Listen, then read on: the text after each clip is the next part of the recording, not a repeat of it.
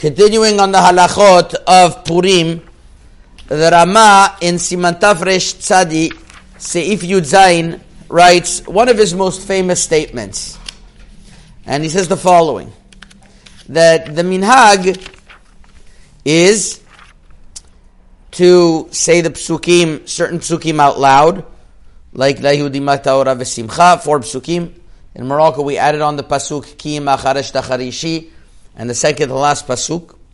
But then the Rama writes the following: Od nahagu. The minhag is that the children draw Haman on etzim va'avanim, on stones and on uh, sticks, and then they hit them in order to erase his name, like it's written Shem Risha'im Yirkav. And then the Rama adds on. From here, there's a minhag that we hit when we hear the Haman, when we read the Megillah, and he writes the following: Ve'en levatel shum minhag olil og alav. One should never um, uh, nullify or laugh at any minhag. Because they weren't instituted for nothing.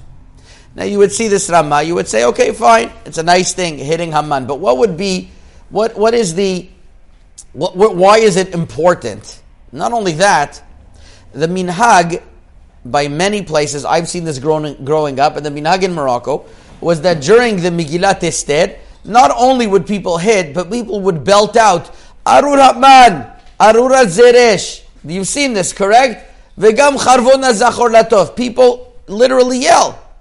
And the question is, is this a proper minhag? Hare, you're, you're making a hefsek in middle of the Megillah. Should somebody do such a minhag? Of, uh, of screaming Arur Haman, or should somebody scream at somebody else that he's doing that and tell him you're not doing appropriately because then you're speaking in the middle of the Megillah, which is for sure not allowed. So I want to tell you, Rabotai, that I found very strong sources to this minhag of yelling and saying it strongly Arur Haman.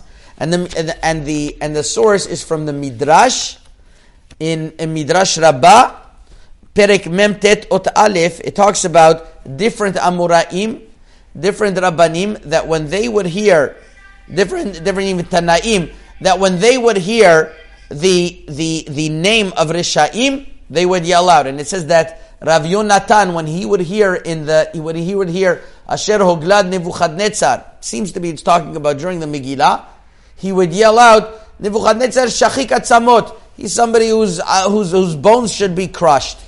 And when Rav would hear in the Megillah Haman, he would yell Shem Rishaim Yirkav Aruraman, and and and the, there was even one Rav Rav Pinchas when he would hear Charbona, he would say Zachur Latov. So you see that during the Megillah they would say such a thing. The truth is is that the Magen Avram in Sifkat and Chaf Aleph over here brings the name of the Levush this way. The, the Levush said that when they would hear when you hear Haruraman, you should say you should say when you heard the name of Haman, you should you should yell out Arur Haman.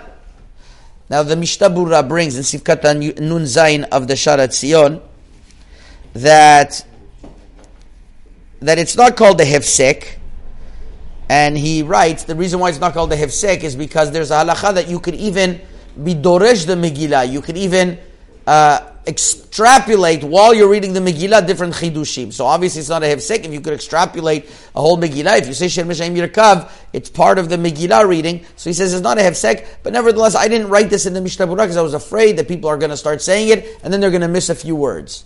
But the actual concept of saying Aruraman is something that's deeply rooted for many, many years already from the Midrash. Not only that, the the the that Rav Moshe Feinstein in Igrot Moshe Chelek Alev Siman Kuf Bet also brings this minhag, and he says that that that that uh, who says that lichatechila you're allowed to do it, but he says, this is you see that there's a mitzvah of uh, blotting out the name of the Rishaim, so therefore you're allowed to do it.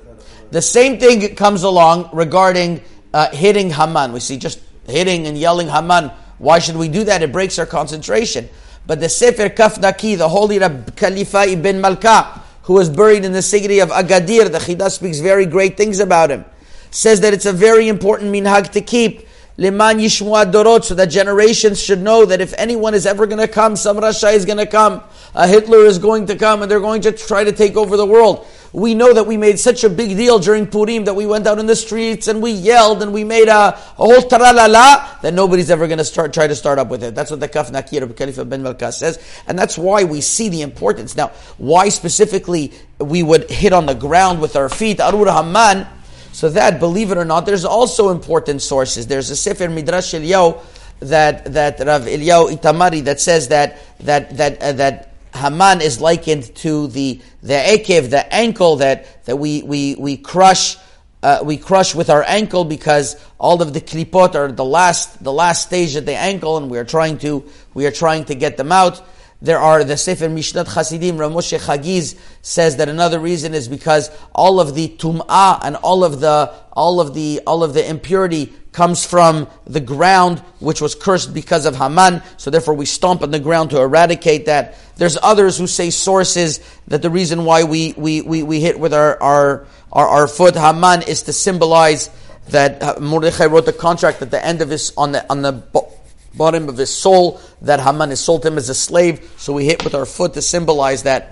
But as we see, there are many sources. Rabbi Shlomo Dayan in Ater Shlomo Siman Zayin says you see that are sources in Kabbalah and Hanalacha to hit for Haman. So it's a minhag obviously that shouldn't get out of hand. The Ben Ish Chai says somebody should say do at the beginning and at the end, but it's something of importance that shouldn't be uh, laughed upon at all, and it's important minhag to, to yell Haman and also to, to hit Haman. If somebody doesn't want to yell it or he wants to control the, the hitting, that's also fine. But somebody who does it and the communities who do that, it was based on very, very strong halachic sources. Just if somebody thinks that it's going to get out of hand, that's where I say to limit it. But in a way, in a moderated way, to keep up the minhag, minhag Yisrael Torah, chazaku baruch.